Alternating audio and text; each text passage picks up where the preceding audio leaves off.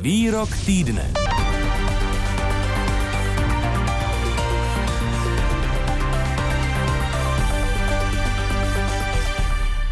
Premiér Andrej Babiš ve čtvrtek u příležitosti 100 103. výročí vzniku Československa pronesl projev, ze kterého budeme citovat i v naší pravidelné rubrice Výrok týdne. V projevu mimo jiné zaznělo.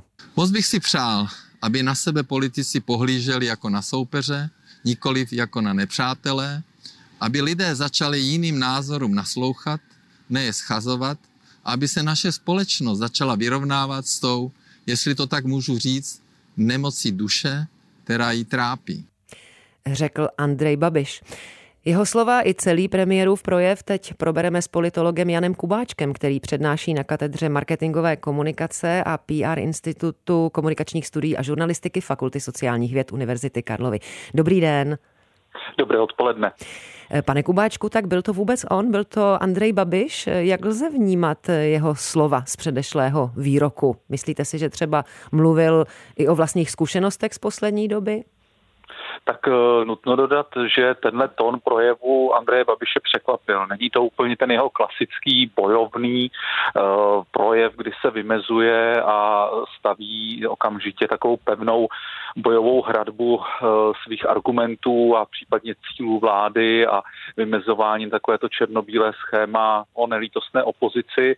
Tady z mého pohledu zaznívaly určité, až bych řekl, prezidentské tóny, že promlouval ke společnosti jako celku, Eh, mluvil o nějaké povaze společnosti a o tom, co nás čeká. Eh, ale zároveň tam prokládal i určitou bilanci své vlády, vedle poděkování a výzvy k očkování vlastně schrnul své období jako období stabilní, u růstu ekonomiky, mluvil o dobré startovní pozici, což zase mě evokovalo takový ten začátek té nesměřitelné opozice vůči vznikající vládě Petra Fialy. Tam jsem trochu, mm-hmm. když dávám ty příměry, zase slyšel to Jiřího Paroubka, bylo takové dejaví prostě o, o opozici, která je eh, v podstatě soustavná, nesměřitelná a velmi výrazná. A tam i tyhle ty rámce a důvody eh, už se objevovaly. Hmm. No a mm, co podle vás svým projevem eh, Andrej Babiš sleduje? Sám jste to zmínil, tak může to být příprava na prezidentskou kampaň? Já bych ji nevylučoval. Ono v podstatě tak trochu ten projev zazníval jako chytrá horákyně. Kdo chtěl slyšet už eh, takovou počáteční eh, střelbu, přípravu terénu pro prezidentskou kampaň, mohl tam eh, ty argumenty slyšet. Kdo zároveň to chtěl vnímat jako potvrzení, že Andrej Babiš uznal přechod do opozice a že bude nelítostným, viditelným, sněmovním, soustavným kritikem, tak tam slyšet ty argumenty také mohl. Kdo to mohl, kdo to chtěl vnímat jako určité loučení premiéra, kdy samozřejmě často to loučení bývá právě takové smířlivější, patetičtější, a je tam to poděkování, co které jsme tam také zaslechli, tak tam také tohle slyšet mohl. Neboli mě to ukazuje, že prostě ta strategie Andreje Babiše bude hodně otevřená, že se o prezidentství, případně o prezidentské kandidatuře bude rozhodovat spíše v samotném závěru té kampaně a že ten rezultát uslyšíme až možná v druhé polovině příštího roku.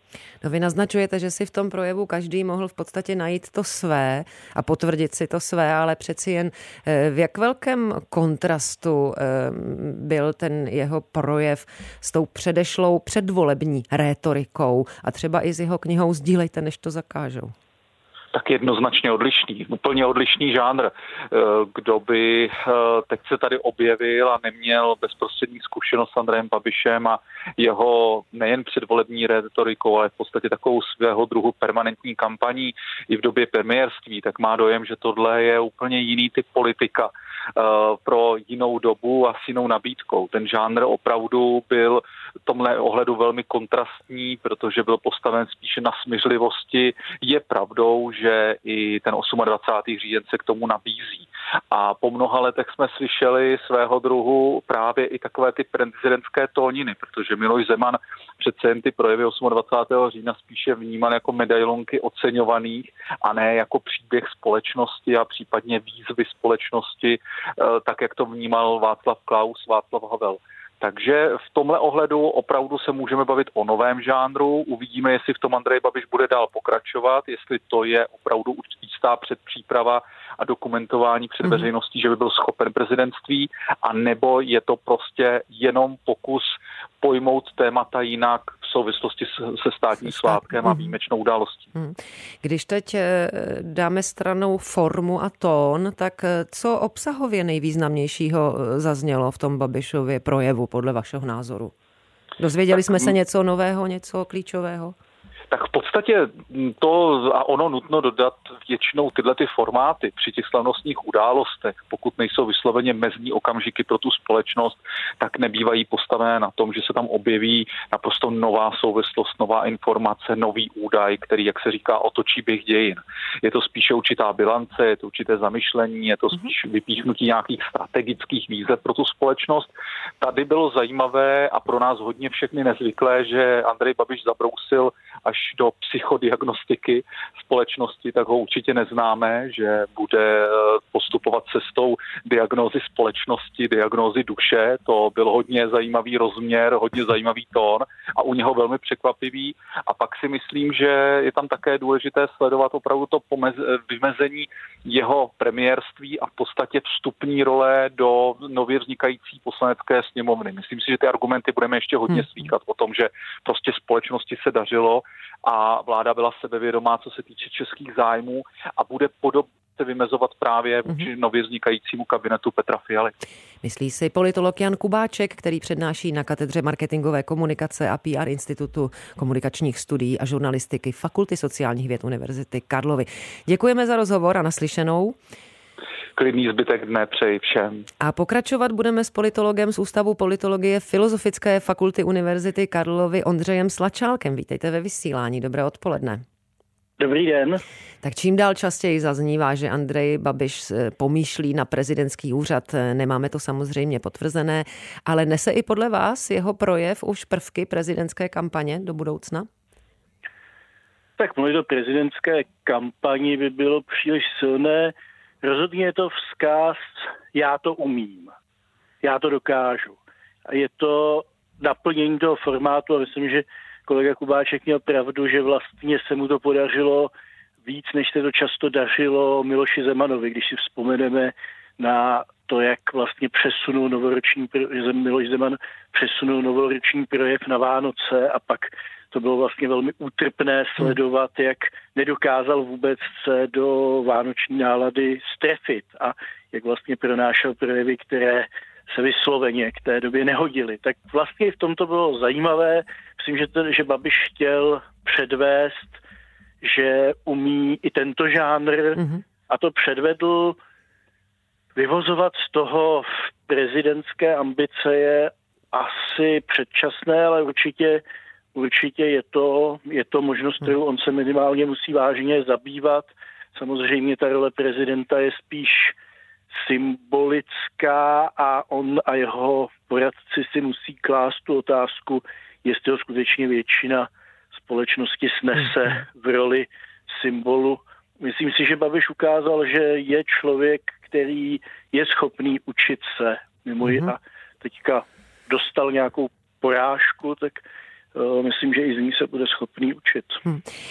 No a jestliže tedy eh, teď ukázal Andrej Babiš, že dokáže mluvit za pomoci svých jaksi mm, marketingových pomocníků, že dokáže vystupovat a mluvit smířlivě, dokonce psychologizuje o nemocné duši společnosti, tak dá se očekávat, že i v té politické praxi se bude snažit teď vycházet se všemi politickými stranami?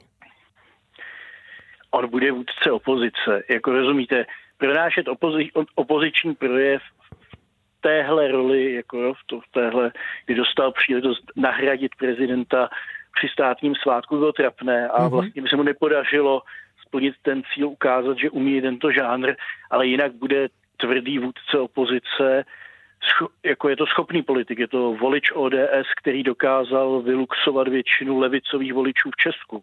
Jako, Čili i nadále, nehledě na tento projev, nehledě na tento projev, i nadále, nadále se bude Andrej Babiš jako vůdce hnutí ANO eh, snažit kritizovat pravicové koalice zleva jak, jak si předpokládali někteří třeba komentátor Petr Tak nevím, jestli zleva bude se snažit kritizovat ze všech stran, co, což je přesně to, co on umí.